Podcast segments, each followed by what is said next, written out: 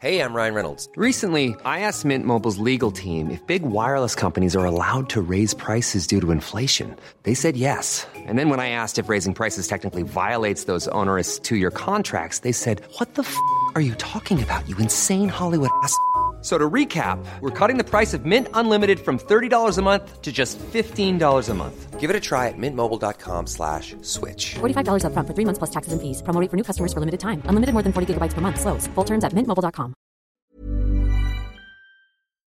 Love, love, love. Do, do, do. All you need is love. And money. What did you say? Money and resources. Time. And the ability to leave your house more than 5 kilometres. That's right, shelter. The movie, anyway. The movie Tenet. That's the one thing that James, who is here, welcome to Suggestible Pod, by the way. I'm Claire. James is over there. We recommend you stuff. We do, especially when you're stuck in lockdown like we are in Melbourne. I'm over Tenet, obviously, because like the window's passed and I'm like, fuck it, it's done. Guys, he's not over it. He'll never be over it. I honestly am, because that was your breaking point. It was, but now it's like it's been out. It's done. There's nothing I can do about it. James over there is a movie reviewer by trade. Sort of. By trade on the YouTubes. And he couldn't go and see Tenet by Christopher Nolan. That's right, Christopher Nolan. The famous Nolan. Famous Nolan. Of Nolan fame. Yeah, that's right. Does he like bowling? I haven't asked him. We've never met. But if I do meet, that'll be the first thing I ask him and last. Excellent. All right. All right. We hope you're doing it right out there. We've literally entered into the insanity version of lockdown. Don't worry. Melbourne. People have noticed. They've sent many messages. They really have, saying that we both look crazy. You haven't had a haircut in like 6 months. I look ridiculous. My hair's going so white. I look like I'm wearing a stormtrooper helmet. Yeah, you do. Your hair is starting to look very similar to your mum's hair at the back. Thank you. And I know that my mum, who listens to this, would take that as a compliment. She should. She has lovely hair, but you really need a haircut. You've got a real attitude problem. Yeah, I do, because I'm married to you. Got him. All right, that's the kind of quality content you can expect from this podcast. Yeah. But also we recommend you things. So let's get to it. Enough of this dilly-dallying. So we recommend you things on this show. So we should bloody get to it, because we've been dilly-dallying for far too long. We've done over a year now, right? It's like 50-something episodes. Yeah. I know, we skipped past the 50th episode. I don't know. I thought we'd done like 12. I know, like, we're supposed to like celebrate or something. When I was like, oh, 50, been doing cool. It for a year. Yeah, that's nuts. That's a year? Yeah. Holy Moses. Well, there you go. Time flies when you're strong-armed into doing a second podcast. What are you? I'll strong-arm you every day, mate. What are we doing? Oh, can I go first or you go first? Yeah, I can go first or you can go first. Well, this is so boring. All right, I'm going first. I'm taking the lead. Done. All right, so my first recommendation, I'm so excited about this. It's called I Give My Marriage a Year. Whoa, I've heard of this. By Holly Wainwright. Yeah, I know this. It's really just a pointed statement. I'm looking at you now and eyeballing it. No, it's not true. But it's a really good book. I could not put it down. But what is it about? Right. What an intriguing title. So I Give My Marriage a Year is a great title, isn't it? It's a close and personal look at the marriage of a couple, Lou and Josh, who've been together for a really long time. They got together in their 20s. It jumps back and forward and begins at the moment that Lou decides enough is enough and that she's giving her marriage a year to Josh. A year. 1 year to see if she can make it work. And she sort of comes up each month with like a different thing they have to do. Like the first month is like have sex every day and all of these kind of things. Wow, that's what I love about marriage. Just a series of fucking loops and hoops you got to swoop on through. They try like brutal honesty and counselling. On top of everything else you got to do. Sounds great. Here's a series of tasks for you to complete. Anyway, so what's really interesting about the way Holly writes is that you really immediately feel like you know these characters, and there's elements of everyone I know, I think, I get in these sense of them from this. Is this a non-fiction or a fiction book? No, it's a fiction story. Okay. And she's very different as a person. I listened to her on a podcast called Mamma Mia Out Loud, which is also an excellent show. And so her character herself is quite different to the lead in this story. But, yeah, so it feels really familiar. It explores what it means to be with someone for a really long time. It looks at the dreams that often you have to let go when kids come into the world, and the way that your relationship completely changes. It deals with, you know, the pressures of mortgages and extended family expectations and how you change and become an adult, really, and the realities of the world coming in on top of you and all of those things. But it's actually just a really rollicking read because you're constantly rooting for both the characters to kind of get it together. Am I right? Anyway. Thank you. You just are really barracking for them, and you're also feeling for them, and they have arguments that you can see reflected in friends or even our own relationship. But my favourite moments, and you'll understand why in a minute, are when you get to live vicariously through Lou and Josh's 20s, when they meet, when they sort of travelling and how they're partying, and they live in this little flat in the inner city, and they're kind of sleeping on a futon and imagining what it'll be like when they have kids, and he's a famous musician, and they get to travel together and ride, and their lives are going to be so cool. And there's so many parallels, so except for the famous musician thing. Yeah. I mean, famous-ish, no. Well, no, moderately successful podcaster. Well, actually, I think what's really interesting about kind of looking at that particular time in their lives, because it's so visceral, like all of the sort of experiences of like being at bars and how all their mates are all together, and as everyone starts to get married and have kids, that changes hugely. Mm. And then also for Josh particularly, the expectation of what he thought his life was going to be, and they end up having a kid that kind of changes their whole world. They think naively, as most first-time parents do, that it won't change our lives. Change everything. You know, or it does. Don't and so they immediately have to move out of their flat and move into, you know, a place in the burbs, and it has this tree, which is what Lou's kind of clinging to because it's this special tree. So that'll kind of mean that it's not just a regular suburban house. But they also have to take money from her parents to be able to afford it, and so Josh has to give up his dream of playing music because he has to work more to be able to afford the mortgage. Wasn't he a famous musician? No, you know what I mean. He's a tradie. Anyway, so wait, he's a tradie, so he's not a famous. No, but musician. He plays music as well. Gotcha. Yep. In his 20s. Anyway.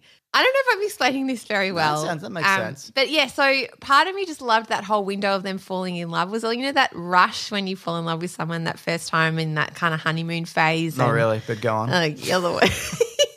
Anyway, who would remember that time? Oh, anyway, I really loved that part. I had a lot of fun thinking about that time in our lives as well, and in our friends' lives, maybe because we're stuck at home all the time. We can't see anyone.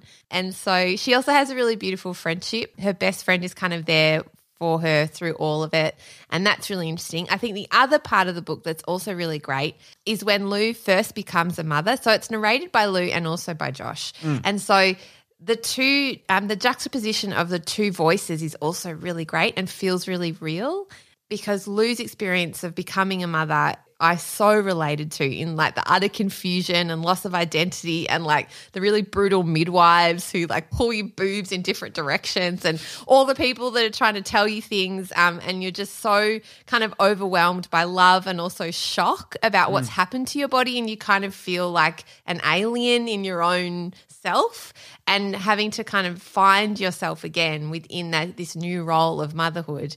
And then Josh's sort of perspective on it, watching his wife go through this, but him not actually changing and having to take on the new roles of fatherhood and the responsibility that comes with. I think he's actually, I wouldn't say he's just not very intuitive, I think, in terms of trying to like really understand where she's at. Mm. And I think in a way you kind of can't, because it's so visceral, like giving birth and all of those things for your body. So it's just really, that is kind of where their problems start to come, in the tension between her taking on all of this new responsibility, becoming this different person who cares about linens and, you know, homey things, and really pushes for a house in the suburbs, and him not wanting that. So, yeah, it's just – he just wants to noodle on a guitar on a street corner. Yeah, pretty much. And he's kind of much more happy-go-lucky, and he thinks everything's fine and she doesn't. And so it's just a really interesting look at love and relationships and the complexities of growing up, I guess. Is this a book you wrote? Is this what's happening here? No, it's not. It's very different to our lives, different. And I think that's what I also found. Also, I'm not happy-go-lucky. No, you're not at all, and you're doing a job that you love, and he's miserable doing a job he doesn't. No, and also you're really supportive and encouraging, and I think we share domestic roles really well, and I think that's something that Holly explores really well in this too, the idea that women take on a lot of the mental load of a house and all the domestic labour, and Lou's character is just fed up to the balls about all of it. Full balls, yeah. Yeah, but it's interesting to explore that it's not only, say, the guy's fault when that kind of unequal workload happens, because it's also about women letting go of things and saying, I'm not doing that, you do it. Yes. You know, I'm not going to do Christmas this year and do everything and wrap all the presents and do all the things and entertain everybody and be bitter and twisted about it. You actually have to buy presents yourself. You have to go out and take responsibility, you know, and they go through a trial separation and Josh begins to see all of that more, I think. And so anyway, it's really interesting because you're really invested in the outcome, and I won't spoil it as to what happens in the end, but it's really hard to know. And I think Holly, when she wrote it, talked about not knowing whether she wanted them to stay together or not. Oh, okay. Anyway, that's me rabbiting on, but I really enjoyed it. So I Give My Marriage a Year. I could not put it down. And even if you even read it just to live vicariously through a time before we all had to stand around 1.5 metres apart with a mask on. Yeah, but I prefer now. I think it's great. Yeah. Hey, I wanted to ask just briefly. Sure. What do you think about all of that, like being a father, like watching me go through all those things like childbirth and becoming a mother? What's your perspective? Yeah, well, I can see what, like, I can understand that perspective because it's not so much that – because you're not experiencing it, obviously. It's you kind of feel helpless that somebody else has gone through this and there's nothing you can really do except like support and try and do extra things when you can and bring them stuff and try to be understanding and supportive. And I think that – so that it's kind of frustrating in that sense. It's not frustrating in like just get it together and – Come on, woman, pop that baby out. Having like into the room where you were getting your the surgery. What's the – baby pull-out surgery. Cesarean. Thank you. I know I said hysterectomy, well, that's a whole other thing.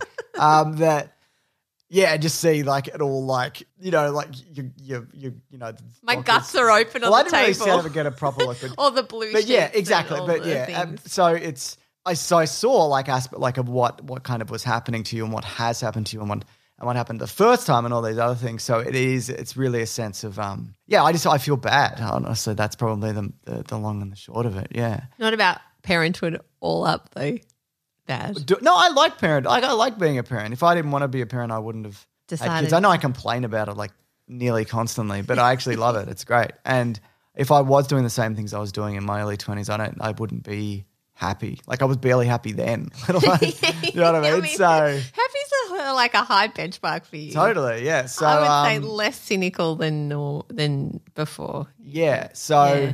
I don't know. I mean, yeah. Whatever you do, you give up something, you know what I mean? You can't do literally everything. So it's you just kind of pick the path that you think is best for you, I guess. Yeah. And I guess we're doing okay in that regard. Well, I think one of the things this book made me reflect on was how lucky we are to be in careers that we also feel like are creative and interesting and fulfilling. Sure, yeah. But I felt like that about teaching in lots of ways too. I think both of us are teaching's people. Teaching's a whole other thing, though. Like it is. It's full on. Like it is. It really kind of like by the end, it really just burned me out. Yeah, and lose a teacher in the book too, right, which is really interesting. Yeah, I don't know about you, but I didn't want to kind of keep doing it, and I mean, luckily I had the option to leave, but I wonder whether I would have left anyway because I think if you're starting to get burnt out by it, you probably shouldn't stay. Totally. And what's kind of ironic is I think partly I thought teaching was great because it would be flexible when you have kids. Yeah, absolutely. And I actually think being a teacher and having kids would be incredibly difficult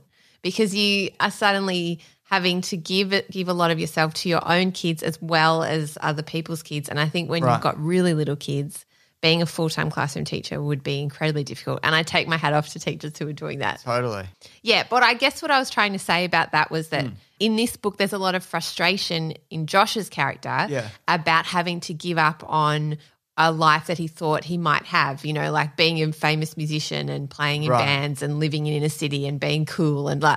And he has to give that up to move to the suburbs in a place he doesn't really like and work really long hours in a job that he is good at but, you know, isn't his passion. Is it Australian, this book? Yeah. Yeah, right. And I just think that's a familiar story for a lot of people. Yeah, but what about for you though, having you to go all these things and I haven't? You know, like I'm getting older but I haven't experienced what you've experienced like physically. Do you know what I mean? No, I don't know what you mean. I'm saying that the way that you asked me how was it for me watching like you experienced that, how is it for you watching me not having to deal with any of that stuff? Annoying. Yeah, I'd imagine it is. No, it's not. I would never want you to go through it. No, I know that, obviously. But it is and Lou touches on that in the book, that it is frustrating And I can see that this in friends of mine that I've spoken to as well about this exact thing. It is frustrating the amount, the toll that motherhood takes on our bodies. Yeah. Just even in terms of like the physicality of it and the way your body changes after having a baby and physically carrying a baby for 9 months and then the birth and all of the aftermath and the feeding and all of the things and just watching your partner or husband just stay the same. Yeah. Just physically. I mean, it's different because becoming a dad, I think, changes you in other ways, obviously. Sure, I understand. Like, I know. We can say all that and it's a bloody irony. But it is frustrating I think there's an underlying frustration in Lou's character that I identified with, and I think a lot of my friends who've now had kids identify with, because it would be, right? Totally, yeah. Not that you want your partner to go through that kind of pain or anything, but just the fact that it's on you. It's something that you cannot understand as well, fully, you know what I mean? Like, I can see the things that are happening to you and we can talk about it and whatever, but it's not the same as me actually experiencing them, you know? Yeah. I mean, I got my gallbladder out and I was in surgery. I was in there for 2 days, so I've probably had at least we heard about it for one a and long a half time. Times the birth in terms of pain. Look, it was a lot. It was like the size of a small marble. Yeah, well I don't know. Or a bag of marbles, an apple. About as big as a ball sack, I don't know. Yeah, there you go. You had a small ball sack removed from you and I had like a whole watermelon. Good thing they left the other bloody small ball sack, am I right? Anyway, we should move on. Move on. Anyway, I just thought that was interesting. Okay. Wow. Nice. Yeah. What you're hearing are the sounds of people everywhere putting on Bombas socks, underwear, and T-shirts made from absurdly soft materials that feel like plush clouds. Yeah, that plush. And the best part? For every item you purchase, Bombas donates another to someone facing homelessness. Bombas, big comfort for everyone. Go to bombas.com/ACAST and use code ACAST for 20% off your first purchase. That's bombas.com/ACAST, code ACAST. So it's sponsor time, James. Thank goodness. I'm sick of this episode. I just need a break. I want to break it up with some hot sponsored content. Well, you're in luck. Our sponsor this week is ExpressVPN. When you use the bathroom, you always close the door behind you, right? Yeah. You don't want random passers-by looking in on you. Actually, you don't. You don't always close the bathroom door, and I don't appreciate it, frankly. But I wouldn't do it at a random toilet, Claire. Well, anyway, why would you let other people look in on you when you can go online? Using the internet without ExpressVPN is like going to the bathroom and not closing the door, James. Oh, my goodness. That's so true. I know. Close the internet door. So, did you know that your internet service provider like Comcast or Verizon knows every single website you visit? And what's worse is they can sell this information to ad companies and tech giants who will use your data to target you. That sounds typical of big business. Doesn't it? Big old fat cats. Yeah. Selling your business. Yeah. So, ExpressVPN puts a stop to this. Full stop. It creates a secure encrypted tunnel between your device and the internet so that your online activity cannot be seen by anyone.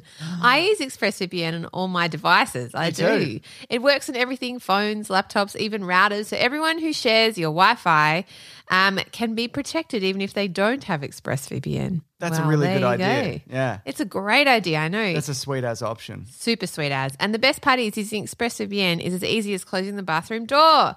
Probably easier. Because you use ExpressVPN more than you close the bathroom bloody door. You got me, Claire. You bloody got me.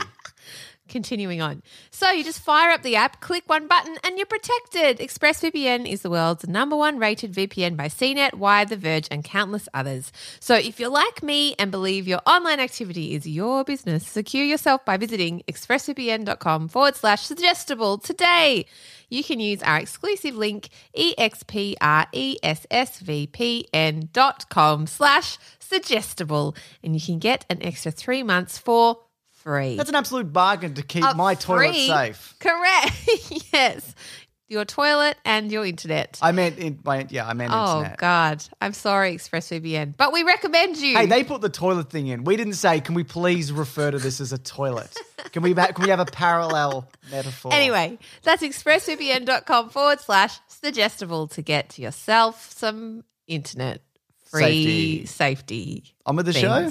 On with the show. Terrific. Off you go. You have one about parenthood as well because I have a similar one here. It's called Raised by Wolves.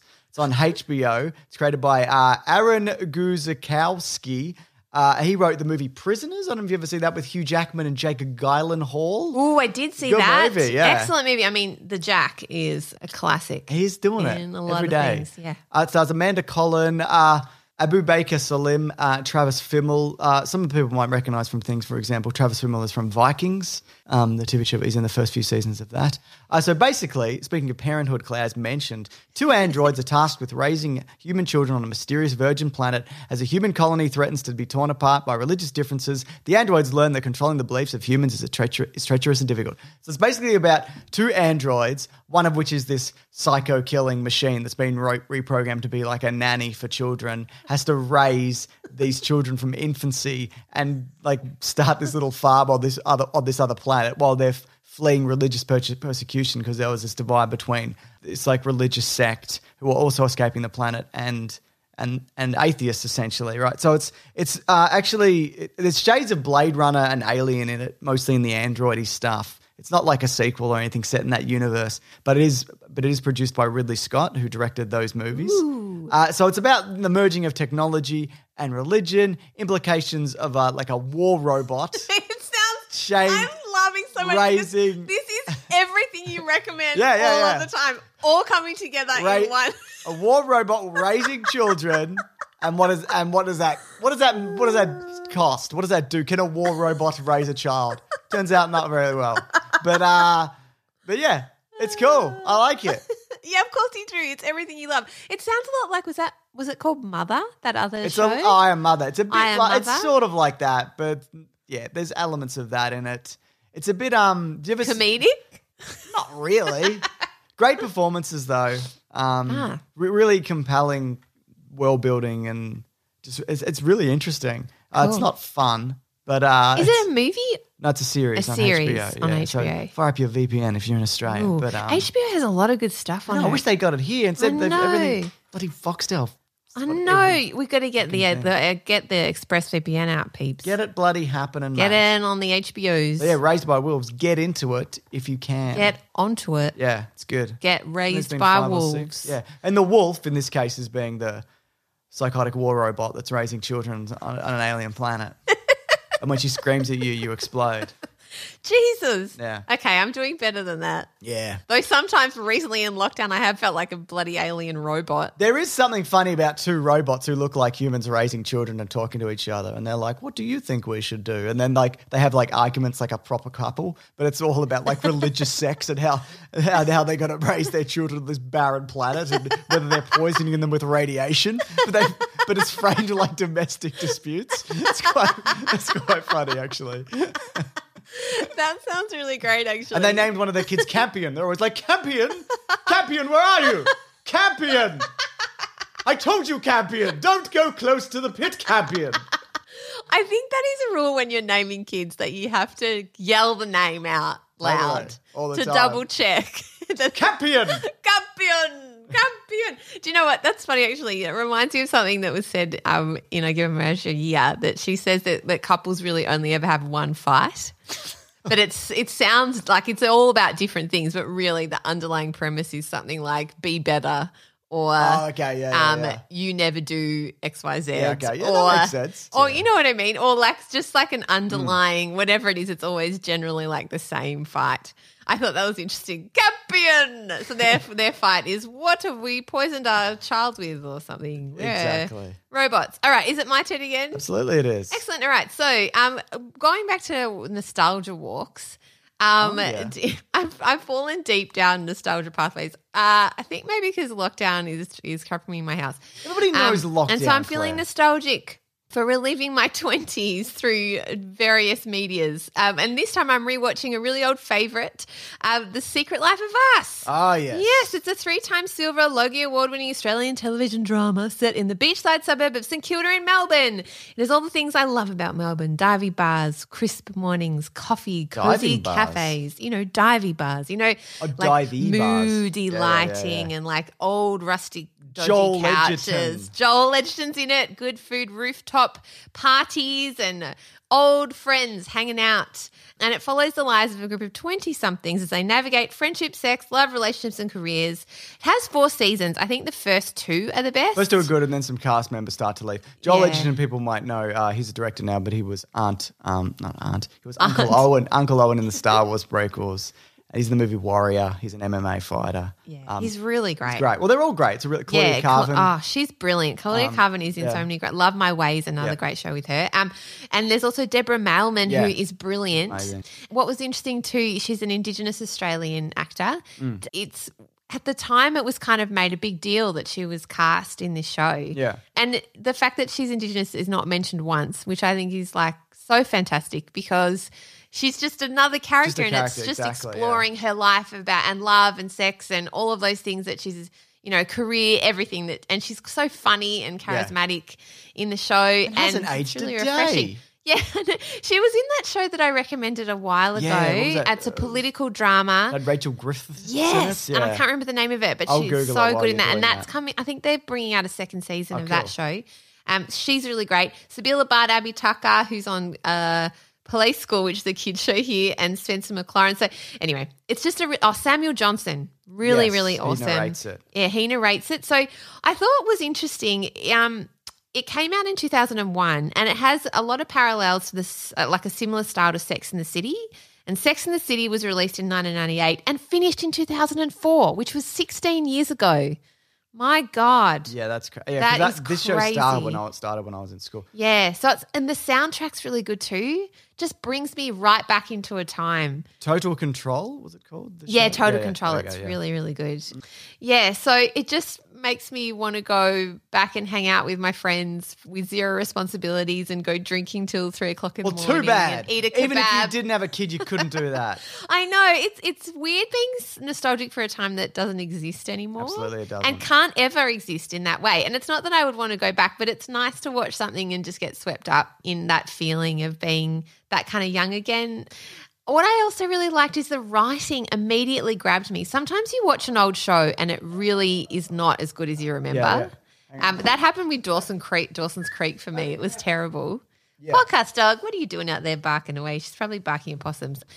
But this show immediately, the writing just grabbed me and the chemistry with the cast is so good. Yeah, it's really well cast. Yeah, and that's really noticeable when they start to leave and you're like, this isn't as good a show. Yeah, exactly. I was sad when I remembered they left because I've been enjoying them only in the first season and I've been really enjoying it. So I think I'll probably only last a couple of seasons. Once Claudia Carvin leaves, I don't know, I think I'll be out of there. I think Joel Edgerton leaves first because that was around the time of the second Star Wars prequel. Oh, well, there you go. That makes sense actually. Yeah. And so Samuel Johnson's character, Evan, is kind of a writer narrator like Carrie Bradshaw is in Sex and the City. So it has sort of echoes. When your friends are close to your enemies, who are your real friends? The burgers are better at Hungry Jack's. He also narrates the Hungry Jack's. He does. He's got an interesting life. He's got a fascinating life story. Yeah, well, that's really funny. Everybody in this does though. Everyone's got like this, have charted these really interesting careers and quite varied as well. Yeah. Totally. Real lightning in a bottle kind of show. Yeah, it really was, especially those first 2 seasons with that cast. Especially because a lot of Australian dramas are shit. Well, that's what I mean though. Like I reckon this is one of my favourite Australian shows and it still holds up. The writing's really good. I think it's also a numbers game and there aren't as many Australian dramas as, say, the US or the UK, for example. Yeah. Oh, yeah, absolutely. Yeah, anyway, okay, your turn, my friend. Well, speaking of having a fun blast from the past, Claire. Well, we're all nostalgic. I've been getting into some retro gaming because I don't know if you know this. It's actually Mario's. Did I know that you've just been playing Mario on thing? Yes. It's Mario's 35th anniversary year, right? I think it's since the release of Super Mario Brothers, the original one, which you played today, which came out in 1985 on the Nintendo Entertainment System. And so I don't think that's the sound that you get when you get the coins. That's not that. When you get like none of those stars. Are even close. Not at all. That's close. No. I'm Mario. He doesn't actually talk in the first game. What's this melody? I can't even remember which one. The song, the song that comes on. It was so nostalgic. I had to go playing it. Don't give up your day job. That's not even close. Yeah, that's it. Yeah. There's a number of – anyway, so I saw there was – Nintendo do these things where they're called Nintendo Directs, where they show like what's upcoming. And because it's a big year for Mario, they're re-releasing a bunch of new and old stuff. And one of the things they releasing is a Nintendo Game & Watch. I don't know if you remember them. They were like these little like before Game Boys, but they just very simple kind of. This is an audio medium, but James is currently twiddling his thumb. Really basic, like, you know, like just really simple games. But what they've done, they're re-releasing one with the original Super Mario Brothers on there and some other extra stuff. And I was like, I have to get that, or I'm going to shoot myself. Like this is if I'd had this when I was a kid, I'm gonna. You know, I would have gone absolutely insane because you couldn't get something like that with a full color screen. And then I missed the date to purchase it. So now they're like $230 on eBay, and I'm like, I refuse to pay that much money, even though I can afford it at the moment. I'm not going to do it. So anyway, I downloaded the original game on the Switch and started playing it through. And I'm like, okay, this is giving me my fix. I don't need this thing anymore. Because it was really like driving me insane. I kept like going, like checking different websites. I'm like, oh, I could get it here, but no, it's too much. What if I purchase it and doesn't send it to me because it's a pre-order, there's only limited options or whatever. So anyway, I played through that, and then I beat it. And I'm like, okay, I don't need to buy that anymore. And then I completed Super Mario Brothers 3. So I'm kind of going through all the old ones. That I hadn't really played before, that I hadn't really beaten before. And they're amazing. They're incredible games. They're so precise and they're so well engineered because a lot of the games in that era or any era really are just garbage. Like Duck Hunt? Duck Hunt's great. Don't get me bloody started on Duck Hunt. But so there's something to the precision and the music and the simplicity of the character and all of those things that work so well. And this Friday, which I've pre-ordered, which I am getting, they're re-releasing three of the 3D Mario games on the Nintendo Switch. I don't think I've ever seen you so excited, this animated. And you know what's going to happen? Like all you look like you've got like a little kid on your phone. I'll play it, and I'll be like, "This is fine, whatever." I thought this had fixed the broken hole in my heart, but it's not actually. I'm still the same person. But it's Mario 64, which is a really pioneering 3D platforming game. Super Mario Sunshine and then Super Mario Galaxy. Because I don't know if you remember this, Claire, in the 90s, they released Mario All-Stars, which is a compilation of the first three Mario Brothers games. Guys, in addition to Mario Lost Levels, which is the super secret sequel, which was never initially released. You know what's happened here, guys? In the West. James has all these kind of like massive pockets of knowledge in his head, and we've accidentally, or he's on purpose, exploded one, and we could be here for a very long time. Trust me, people who love this stuff are like, you're speaking my language, and I love everything that you're saying. There's somebody that I've tapped into right now who's like, yes. Yeah. I love retro gaming though. Like I spend a lot of time genuinely on YouTube just watching like I've mentioned one before, like the gaming historian, like watching documentaries about retro games and like the history of Punch-Out, like the video game franchise and all these different stuff because I just find it fascinating. I find it super fascinating for some reason. I think it's because I grew up in that era, but yeah. And also that was the only thing you ever wanted was a handheld gaming device. And I got an Atari Lynx. You did. Which is good. Which your mum still can't believe she bought. You must have just harassed her and harassed her. I said it was either a Sega Game Gear, Atari Lynx or a Game Boy. But I'm like, I don't want a Game Boy because I hate because they're the color. I wanted the color one. So I ended up getting Atari Lynx and I loved it. It's got Batman Returns on it. I've still got it somewhere. It must have been at my parents' house. Anyway, yeah, I would only play video games exclusively if I could. But it ruins your life if you play it all the time. So correct. I know. I think that was our one fight that we had through most of our 20s. We been together since I was 19. Was mostly about you just sitting around in your jocks playing video games. And now it's paid off, hasn't it? I know, God damn it. All my complaining sucked about in. You get up and because you were like, why don't you get a degree in accounting? And I'm like, this will come in handy one day. Watch, I have to complete Super Mario World. I think accountants are sexy or something. Nothing wrong with accountants. Kieran, for example, a listener of this show, is a lovely guy. He's an accountant. I mean, Jess Perkins hates him, but we think he's great. We do. We do think he's excellent. Yeah. Oh, goodness me. Anyway, I'm really excited for Super Mario 3D All-Stars, a compilation of games, two of which I've never played before. And I haven't really ever beaten in Super Mario 64 as well, so I'm excited to go back. All right. I love the polygonal style. Like a lot of games from that era have what word? Polygonal. What is that? Like polygons. Because a lot of like the first polygamous. No, no glare. A lot of the games from that era, from when games transitioned from 2D to 3D, they've got like a real rough jankiness to them, but some of them are quite beautiful, including, I believe, Lord. Super Mario 64. All right, okay, and on that note, can I talk about something else? No, that's the end of the show. Look at the time. All right, okay, fine. Okay, what are you going to say about reviews? Yeah, because so you can review the show. You can just do it in an app. You can open up your app and you can give us 5 stars. Don't review this episode. He just banged on about video games. Nah, trust me. If this is your jam, put it in a review. Put it in a jam pot and eat it for your breakfast. This is from John Joe Swanson, 5 stars, thank you. It's so easy to do in app. It says you should probably move, which is a reference to my other podcast, my more successful one. It's you should probably move from whatever podcast you're listening to this one. Aww. But let's be real, you're listening to James's more successful pod, so finish that episode first and then start listening to this because it's good too. Is that patronising or nice? No, it's nice to me. I know. Not to me. It's always as bad as a review that was like, Claire is annoying, but it's okay. There's no review that says Claire is annoying. But it's fun to listen to her annoy James, and I agree. It is fun. All right. I don't know what happened to my voice then. Oh, I'm so sorry. So you can also email the show at suggestiblepod@gmail.com. Oh, my God, do we even have any emails this week, though? We've got so many emails, and I've got one here. This is from Steve. Hi, Steve. Hey, Claire, and by proxy, James. Everyone knows the gig is up. You never read the emails. I hope you're doing well in your mega lockdown. I really appreciated your dive into music last week, and I wanted to share 2 songs which really had an impact on me. The artist's name is Elliott Park, and the songs are The Old Man in the Clock and The Soldier in the Oak. Old Man in a Clock? Yes, I appreciate music today with lyrics that tell a story, and these songs are so beautifully descriptive and engrossing. You can see everything play out in front of you. They really made me stop and think about life and the idea that everyone was put on earth for a reason. We might just not know it yet. Thus, everyone? Well, your reason is to play video games, I'm assuming. Yeah. Thus, I wanted to share them with you, particularly the depiction of the old man almost confronting the clock as if he has a secret. The line, little tin hands pulling empires down, I'm on to you now.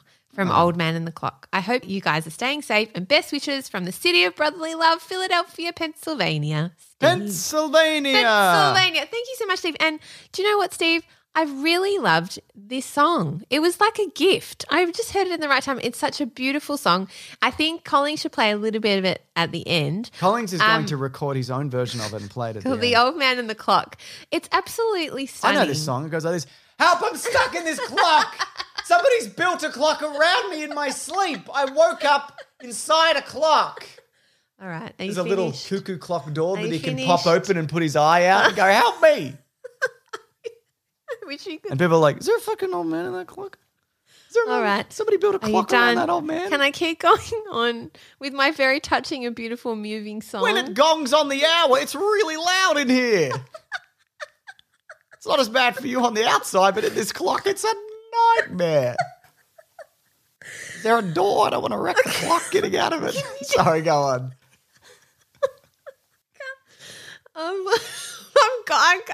Can you at least lie it down so I don't have to stand? Anyway, sorry, go on. Oh, God. How did he get in the clock? How did he, James? Yeah. That is where we're going to finish it. We're both losing our mind. Anyway, I actually went and deep dived into Elliott Park after this. He doesn't live in a clock, but he is this kind of like kind of nerdy dad, and his music is just so sweet and gorgeous.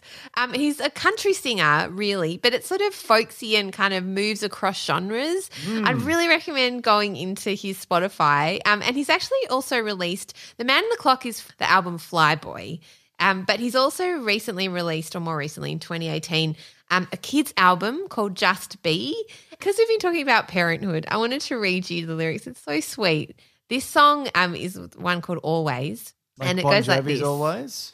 Yeah. Always. 2 words, Aww. 2 words, 2 words, 2 words. I'll be there till the stars don't shine, till the heavens wish burst, you could see his face. The words don't rhyme, and when I die, you'll be on my mind. Your eyes are closed. I love you. All right, let me read the lyrics. Sorry, go on. We both know good lyrics. You've really missed your calling. You've sung a lot in this episode. Thank you. You should get out there more. No, we can't. Like you can judge me for singing in an episode. Yeah. Sorry, go on. Well, I haven't opened up my musical stylings today. You literally started the show with a song. Oh, yeah. I'm so sorry. Anyway, Always.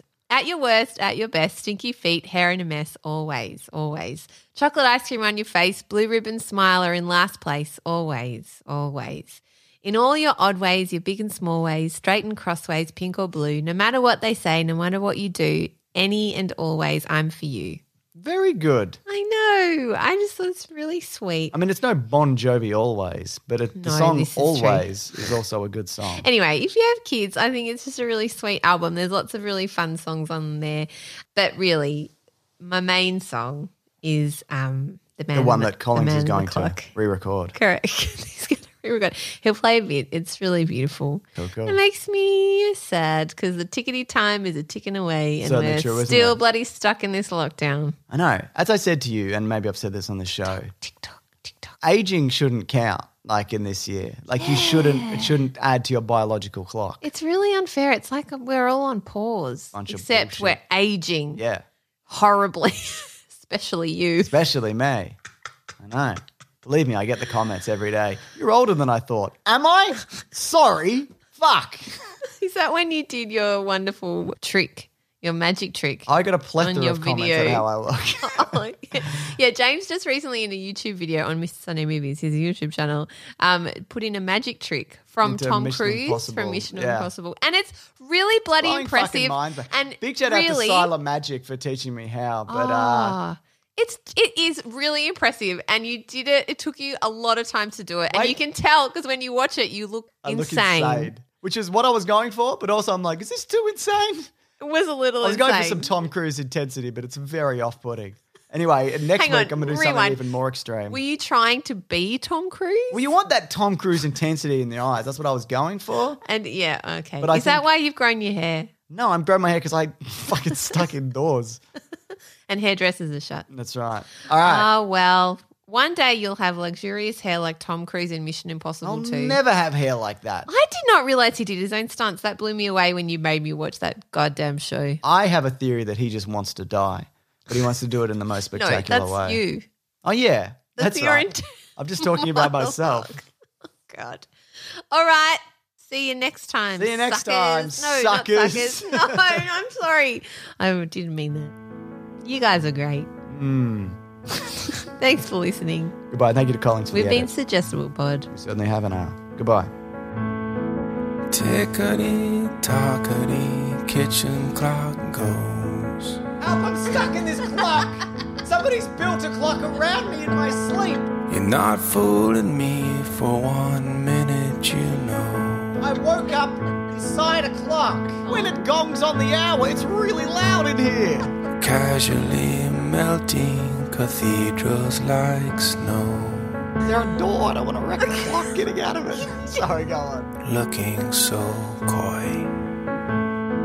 It's not as bad for you on the outside, but at this clock, it's a nightmare. I'm gone.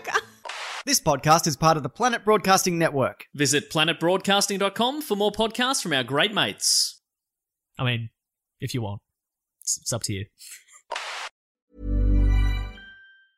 Planning for your next trip? Elevate your travel style with Quince. Quince has all the jet-setting essentials you'll want for your next getaway, like European linen, premium luggage options, buttery soft Italian leather bags, and so much more. And is all priced at 50 to 80% less than similar brands. Plus, Quince only works with factories that use safe and ethical manufacturing practices.